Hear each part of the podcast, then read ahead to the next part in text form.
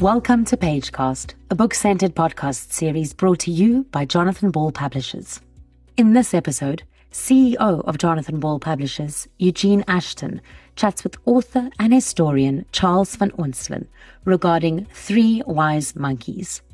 Three Wise Monkeys takes us on a journey through the complex interplay of contradictions, silences, oversights, and misunderstandings that emerge when South Africa, an emerging Anglophone, Protestant, industrial, and urbanizing state, develops alongside Mozambique, a Lusophone, Catholic, commercial, and rural colony. Across three volumes, Charles van Onselen unravels the interconnected relationships between South Africa and Portugal's chronically weak East Coast colony. He explores these connections through the migrant labor system, the tourist trade, the rise and fall of LM radio, and the extraordinary tale of the Lourenço Marques lottery system. Prepare to be captivated by Three Wise Monkeys as it presents a thought provoking new perspective on the entangled economic, political, and social dynamics that shaped 20th century South Africa, often at the expense of neighboring Mozambique. Sit back, relax, and enjoy this episode of Pagecast. Good morning and welcome to a, another episode of the Jonathan Ball Pagecast. I'm uh, Eugene Ashton, and this is a first for me, so forgive me if I'm a little bit nervous. But I am speaking to probably my favorite South African historian, possibly my favorite historian in the world, Professor Charles van Onselen, who I've known for more than 25 years. We go back a, a long way, Charles, to the honours class at the University of Pretoria. So welcome here this morning, and um, I look forward to talking to you about Three Wise Monkeys. Thank you, Eugene. It's always a pleasure talking to you and um, to kick around some ideas. Um, I might just say on that score that we have a sort of path plotted, but we may go off the path depending on, on where it takes us. So let's just start, Charles. Three Wise Monkeys. It's a big, big subject. How did you come to it? How did you come to Mozambique and wanting to do this?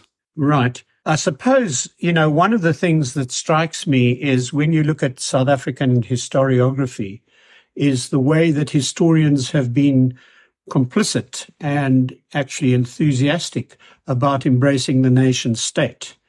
And if you look back and you think about Southern Africa as opposed to South Africa, then actually in terms of African history and world history, the colonial imperial period is pretty short lived. From the 17th century in, in the southern part of Africa here, there were still colonies in the 1890s, the South African War, and then you have a coming of union. And the white South African state lasts from 1910 to 1994. And people forget about this. So one of the things that a historian can do, I think, is to take the long sweep of history and look at the longue durée using the sort of Braudelian ideas. And you can look at the geography of the place and say, how does time and space play out here in a more intelligent way? And how can that inform sharper questions for historians? So it's against that backdrop of saying, well, you know, this is really quite a youthful region in Africa. And when you look at the assemblage of colonial and other forces and imperial forces, don't take the boundaries too seriously and don't take the time frame too seriously. And when you do that, what other items come onto your agenda? And what other items do come onto the agenda for you? Well, I suppose the single most notable one, Eugene, and that comes through the three volumes, is if you look at the contemporary and the recent colonial past, what you struck by is that in southern Africa, you've got South Africa cheek by jowl with Mozambique. Southern Africa, South Africa in particular, is obviously Anglophone, it's industrial, it's urban, and crucially, it's Protestant. If you look at Mozambique, by contrast, Mozambique is Lusophone, it's commercial, it's rural, and it's Catholic. Now, if you stand back as a historian and you say you're putting two states side by side, and the one is Catholic and the other is Protestant, this doesn't always work particularly well.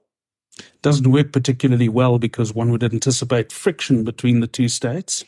Exactly. Exactly. Um, because of the, the historical legacies of Catholicism and Protestantism, um, playing out regionally with different powers behind them and the patterns of industrialization and the, the rhythms of everyday life, you would expect this not to be too happy and too constructive a relationship. And yet, when you look at South Africa and Mozambique, this is not characterized by conflict. It's actually characterized by hidden cooperation. Hidden cooperation. So before we go into into that aspect, which is the fascinating bit of the of the tale, let's just talk about Mozambique. Just in a brief sort of economic um, history of of Mozambique. Where does it come from? Why is it that um, that we have this Catholic state on the on the on the borders of South Africa? Um, just a short sort of overview. Right. Well, in in in reality, much like the Cape, Mozambique is an afterthought in the colonial in the in the colonial imperial sense, in that the Portuguese who ran the the Cape in the 15th century are like everybody else are looking for the pathway to the east, and it so happens that the geography of Mozambique and India are linked by the monsoons, and so in the age of sail you get a fairly easy passage from India to Mozambique and from Mozambique to India, depending on the thing. But it's a way station.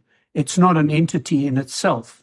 And it has this elongated shape along the east coast. And it's used as a way station.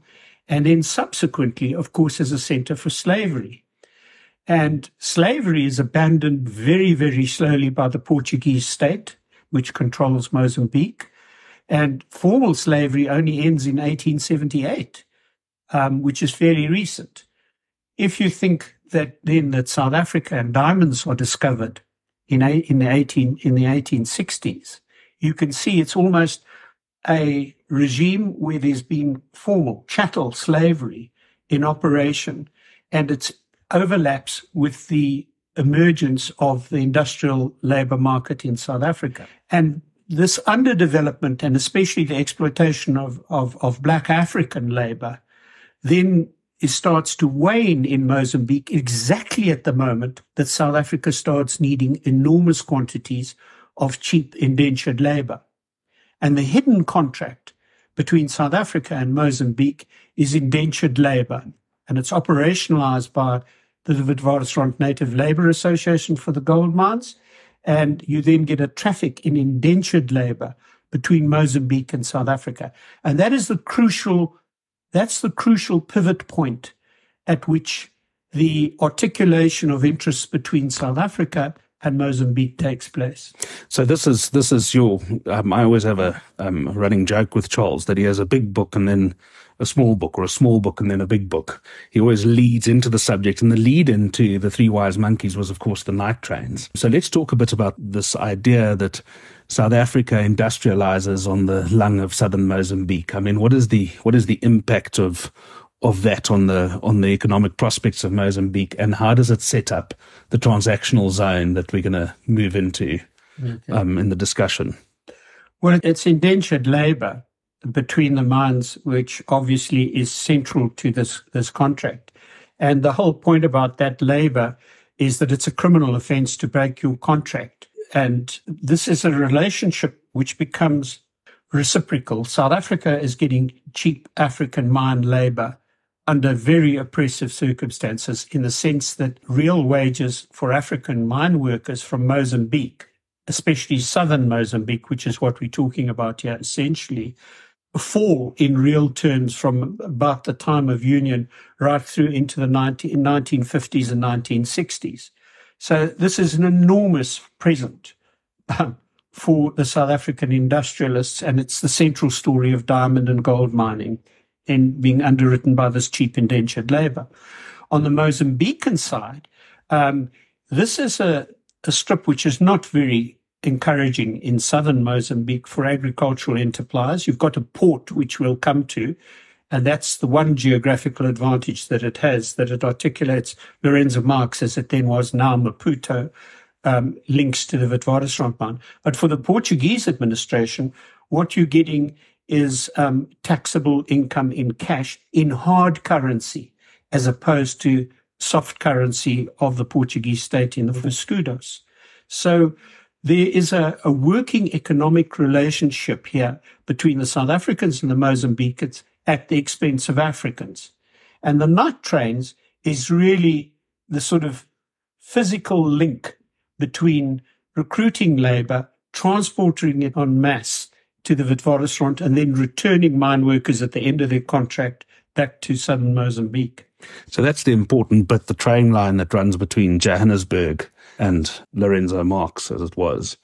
And of course, this sets it up for a discussion around the tourism that gets set up, the horizontal dancing that is tolerated in the port of Lourenço Marques and not necessarily here in Johannesburg. So let's talk a bit about the tourist economy that grew up between these two states. Right. Well, if you take them in historical sequence, Eugene, you'll find that Johannesburg, as an early mining town, has all the characteristics of, mining, of mining towns alcohol, drugs, pros- prostitution, which in turn rests on the fact that there are more males around than there are females. That's quite often a sort of sociological configuration that you also find in port cities. Early on, Johannesburg can look after itself in terms of criminal activity, alcohol, prostitution, drugs, a nightlife, all those things. But progressively after union, the state starts developing sufficient muscle and sinew to restrict organized crime and organized recreational facilities for bachelors stroke single men, because remember the coming of a white family is really something that only happens between the two world wars in Johannesburg. Now, as the state closes down these opportunities for alcohol, for prostitution, for drugs, um, and for having a good time, however you define that, in Johannesburg, it gets restricted and closed down. So people use the train line and go to Mozambique over the weekend. And because it's Catholic, the propensity to legislate against prostitution, hours for drinking alcohol is less. So you can see how when the one starts declining, the other starts opening. The important thing, the hidden thing behind this, again reverts to our opening observations about the proximity of a Protestant regime, stroke province, with a Catholic one. And it's as if South Africa, when it becomes more socially repressed, and especially later on when Afrikaner nationalists are putting the brakes on any forms of recreation, alcohol, cinema, interracial mixing, any of these things, the holiday venue acts in part as a pressure release valve for all the Protestant things that you're denied in South Africa. You cross the border and you go into Mozambique. And so it's as if there's a psychological traffic between South Africa and its repression and the relative freedoms of Mozambique. And that's what one of the volumes is focused on and explores. So why does the why does the South African so let's turn it on its head, why does the South African state tolerate this? And do they tolerate it? They tolerate it reluctantly, and there's an ongoing ideological and political noise about the neighbors and what you can do in the neighboring state. But it's never articulated fully from state to state. So you'll struggle to find a letter or a set of diplomatic exchanges between the Mozambicans and the South Africans, or the South Africans complaining to the Mozambicans, because both parties know that at the end, underlying this is the African labor contract for indentured labor. And that if you start fiddling with things on the margin, you'll imperil the main economic works. And the main economic machinery is the cheap mine labor. And so there's muttering and there's static and there's noise and there's discomfort, but never sufficient to make this an issue of policy difference and to sharpen relationships between the two regimes. And of course, 1948 becomes a watershed moment in, in South Africa's history in, in many ways.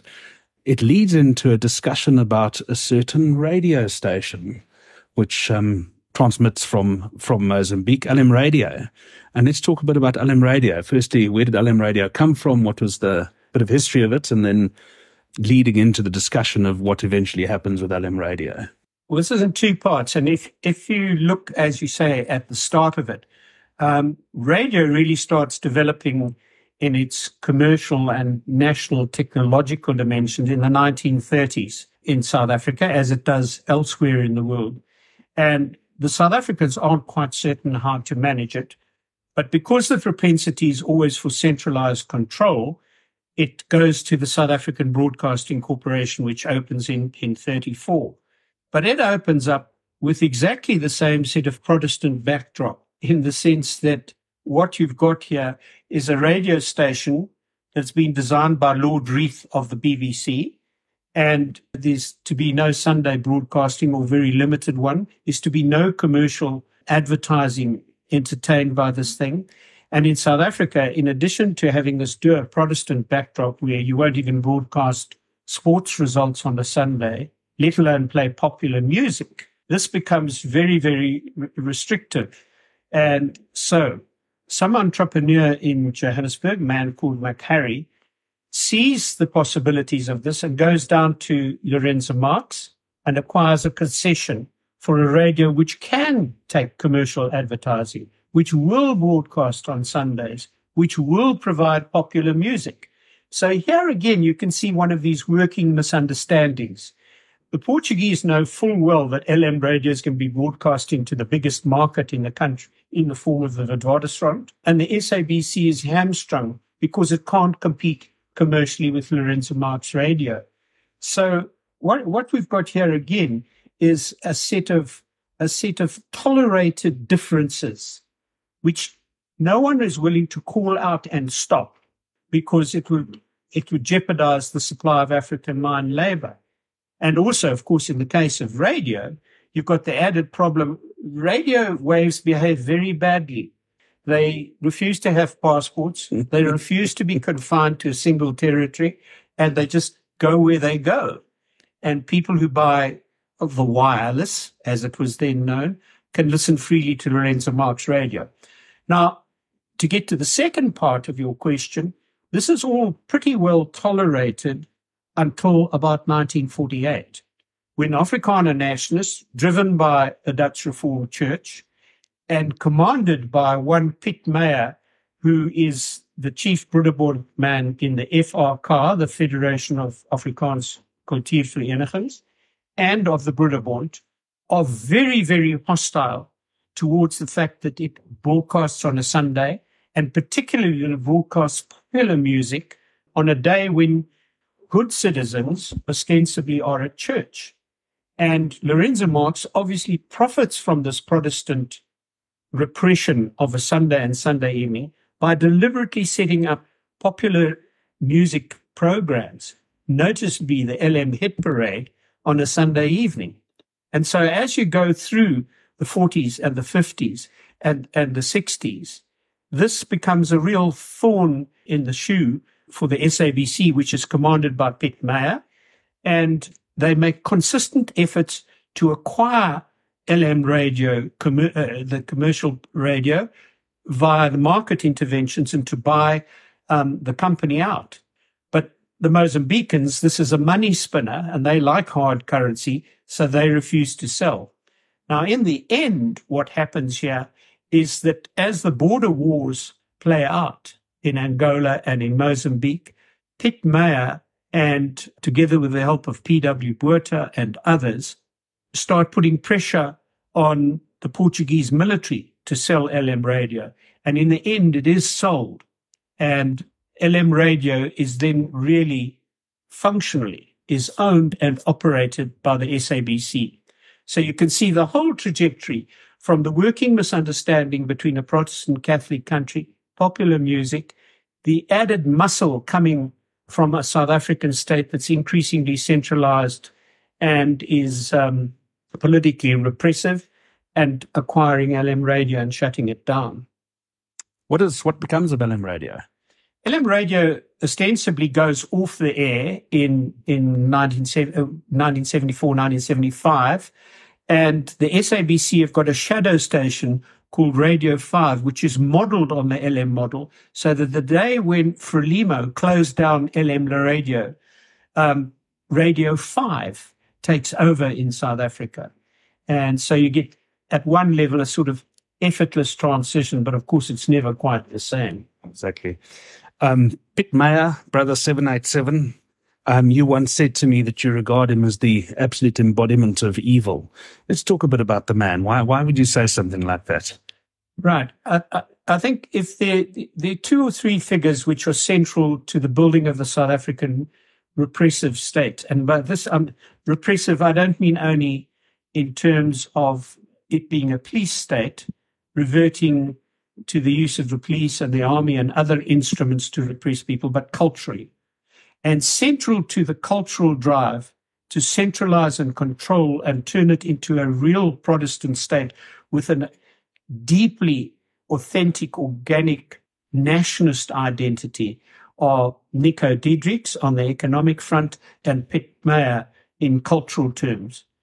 This man has great control both over the Afrikaner cultural organizations and, of course, through the Broederbond, which is a secret male Afrikaner national society, which does the deep thinking behind apartheid. In personal terms, the man's proclivities and ideology are unashamedly fascist. These are admirers, he and Diederichs and others, of Nazi Germany and of the values that lead up to the Second World War and continue to use those patterns of thought and repression as they play out in recreational life and, in his case, in the SABC. And as a commander of propaganda, on the one hand, he's got access to a mass audience, and they also split up the radio stations for Africans on an ethnic basis. So you get a radio specific to the Zulus and, and specific to Sotho and other peoples. So it's divide and rule. And then they have the central propaganda mechanism for getting at white South Africans and propagating a narrow racial Afrikaner nationalist Calvinist ideology. So this is the closest I think you can come to an all-rounded neo-Nazi stroke fascist. Yeah, it's very interesting. I, I'm firmly of the belief that a very critical biography needs to be written or critical history needs to be written of all of this. The state articulates so well that one of the one of the fascinating, and it's a whole book that you dedicate to this, um, is the establishment of the lottery. Uh, just a little bit of a background with with Rufe Naylor and and how the, how that again or the two states articulate with each other. So lotteries become illegal in South Africa and and how it grows up in Mozambique. This is again, um, you, you know, you point to exactly the right things, and I think if we start with the building blocks, imagine a mining town filled with bachelors, entrepreneurial, criminal, all the rest of it. And gambling culture, together with prostitution, is central to mining towns. And Johannesburg is no exception. And the Kruger government of the late 19th century, very conservative, very Calvinist, is outraged by gambling, and these successive laws are passed in the 1890s to prevent gambling. But throughout this period, gambling continues, notably, of course, in, in the form of horse racing, which no one will ever touch because it's, it's class basis. It is so entrenched with the wealthy and the well off that no one would actually try and close that down. But the story of South Africa from 1910 through to 1965 is progressive closing down of gambling outlets. By 1965, all gambling in South Africa, all gambling, with the exception of horse racing, is illegal. Indeed, if you try and set up a card game with your cousins in your house and you're not playing for matches, but you're paying for rands, that is technically illegal and you could be subject to a raid. Now, lotteries fit in in this panoply of gambling. And as they, as with the radio, someone realizes that, well, if you based the lottery just over the border and sold the tickets under the counter in South Africa, this could be enormously successful.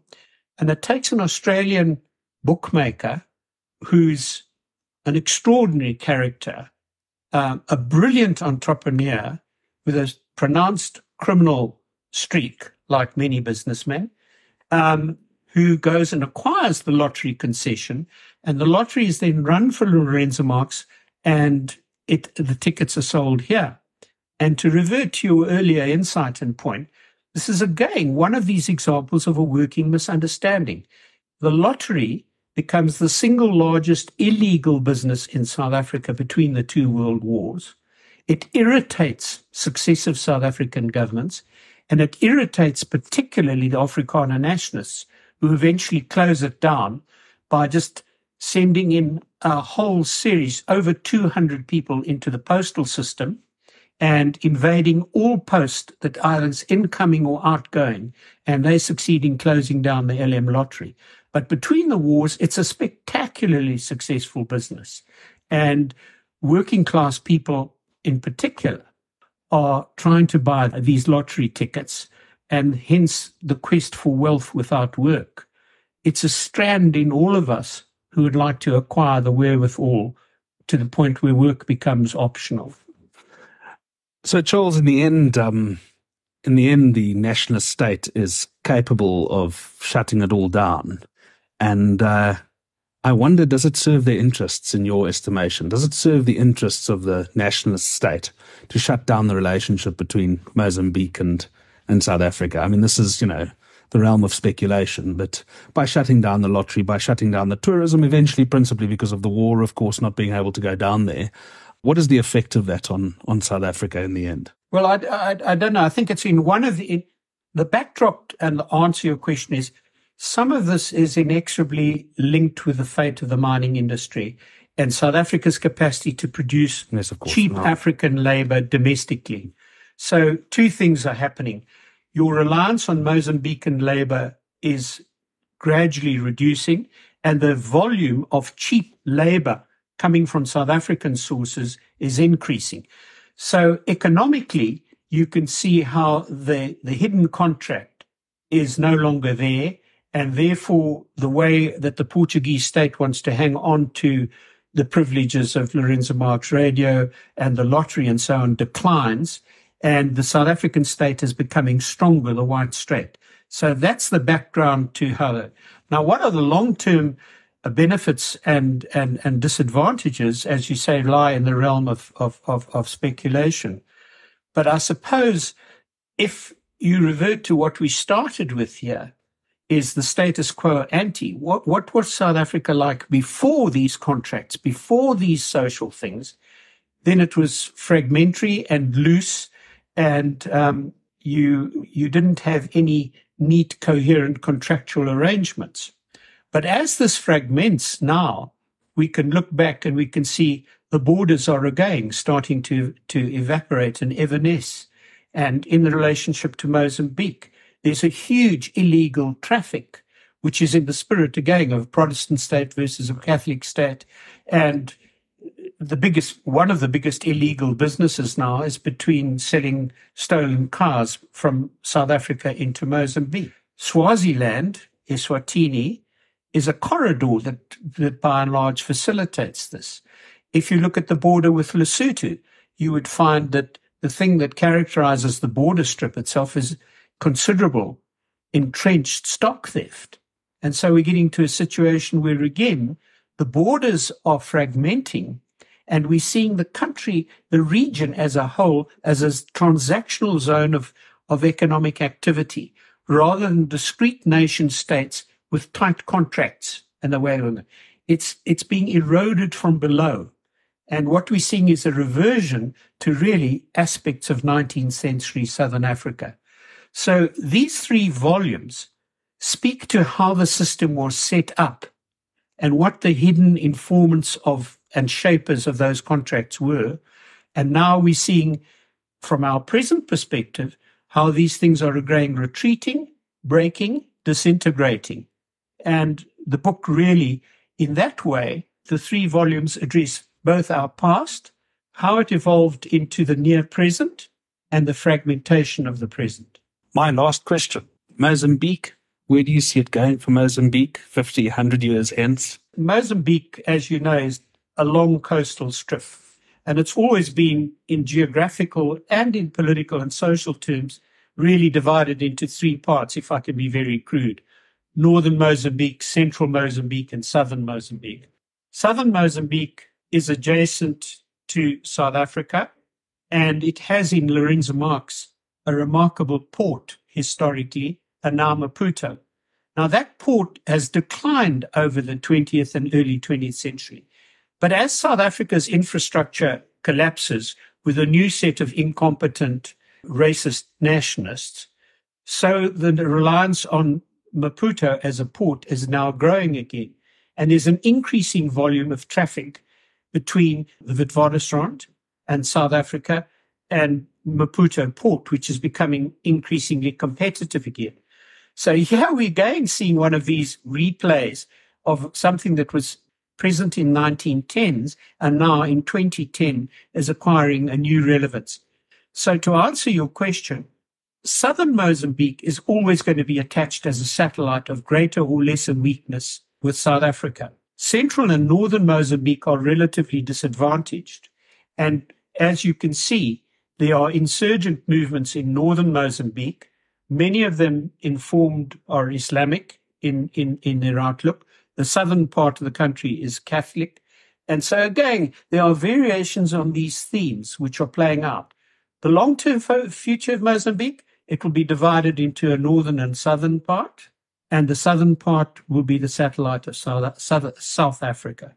Charles, thank you very much. I um I've watched with great joy from the sidelines um, this uh, this book set of books emerge over the last decade, and um, I must say it's immensely rewarding to be able to read everything now.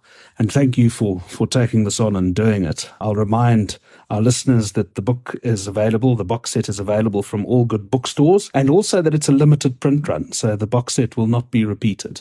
So go out there and, and get it. Charles, any last comments? I'm just deeply indebted to the publishing house, to Jonathan Ball, for taking on such a huge project and uh, being able to market it successfully in a novel form. It's very exciting for an author to be able to take an extensive project like this and to be able to see it in box set form, which allows readers to read the whole sweep or to engage in any one of the particular interests they have. I'm a very privileged and lucky author. As are we. That's the Three Wise Monkeys by Professor Charles van Onselen. Thank you. Thanks for listening to this episode of Pagecast. We love hearing from you. So if you'd like to get in touch, please contact us at pagecastpodcast at gmail.com.